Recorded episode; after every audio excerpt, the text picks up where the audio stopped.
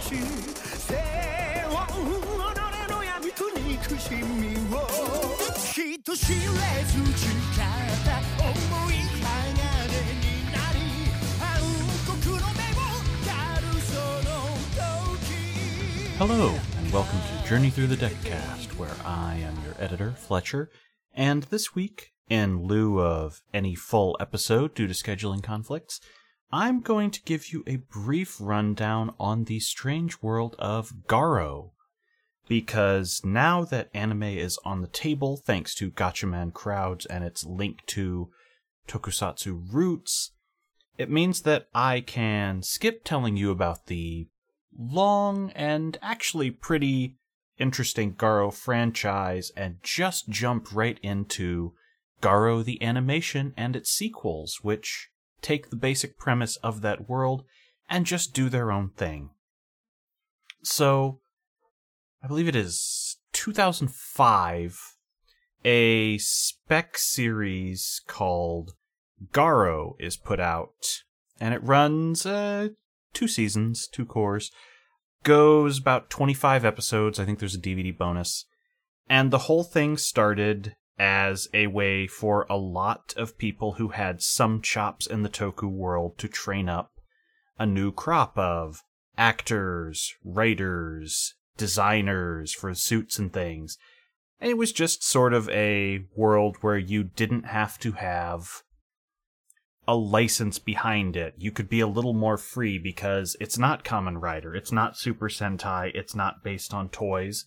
Uh, a lot of them aim a little more for adult drama. Although, you know, it's still tokusatsu, so don't expect the highest of art. But as an interesting franchise, what you really need to know to talk about the animations are that there is Garo, the Wolf Knight, and Horrors, who are basically the villains of the piece.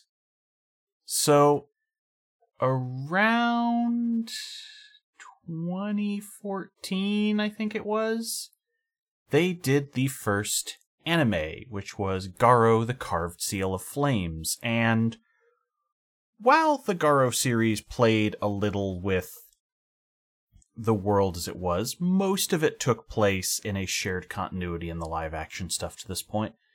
So, Carved Seal of Flames decided to go, what if we played with this basic concept of a golden knight and the horrors and just played around with time and space. So it goes into what is totally not Spain.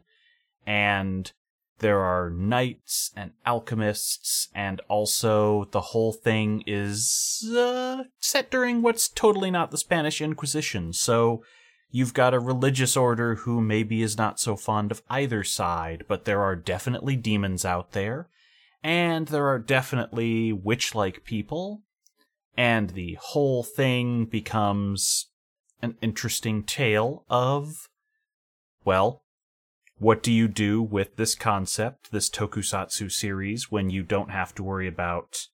I guess you kind of have to worry about budget. Anime runs into budget problems all the time, but you don't need suits so you can get weird with designs. You can have actors who are unconstrained by anything other than needing voices, and the whole thing is pretty interesting. So, they then build on this with an OVA. Divine Flame takes place after that. And then they go and do another series, Crimson Moon, which is set during the Heian period of Japanese history.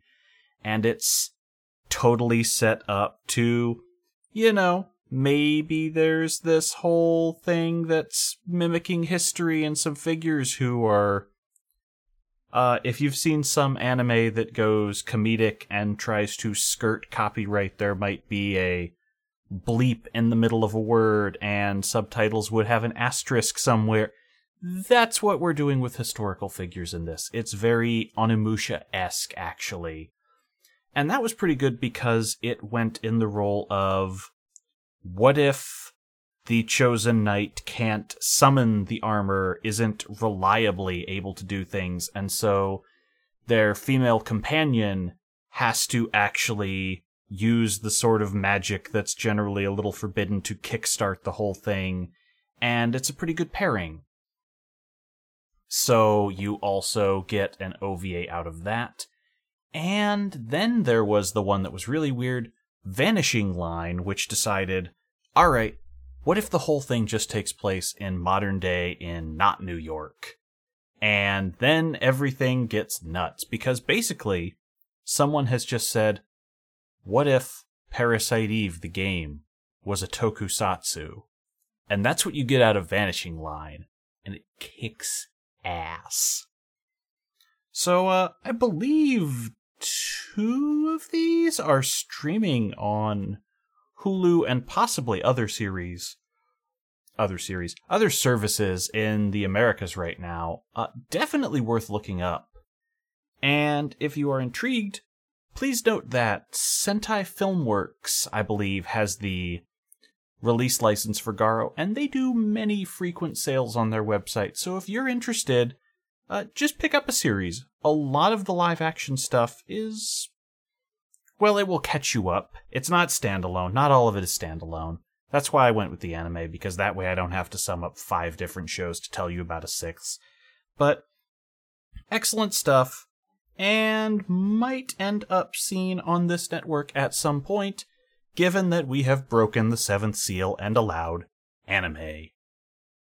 Don't worry, we are not yet at the point where I can just start talking about everything tokusatsu ever because let me tell you, I have that big Godzilla Showa era box set in the corner of my room right now, and I will go off about it. Also, this is me putting it on a recording just to force it someone did point out to me that at this point, uh, the new Digimon series has gone in a direction wherein at least one of the four methods of evolution is basically tokusatsu shit, so I guess I'll have to catch up on that and see where it goes. That said, please enjoy yourselves, have a wonderful week, and stay safe out there. Goodbye.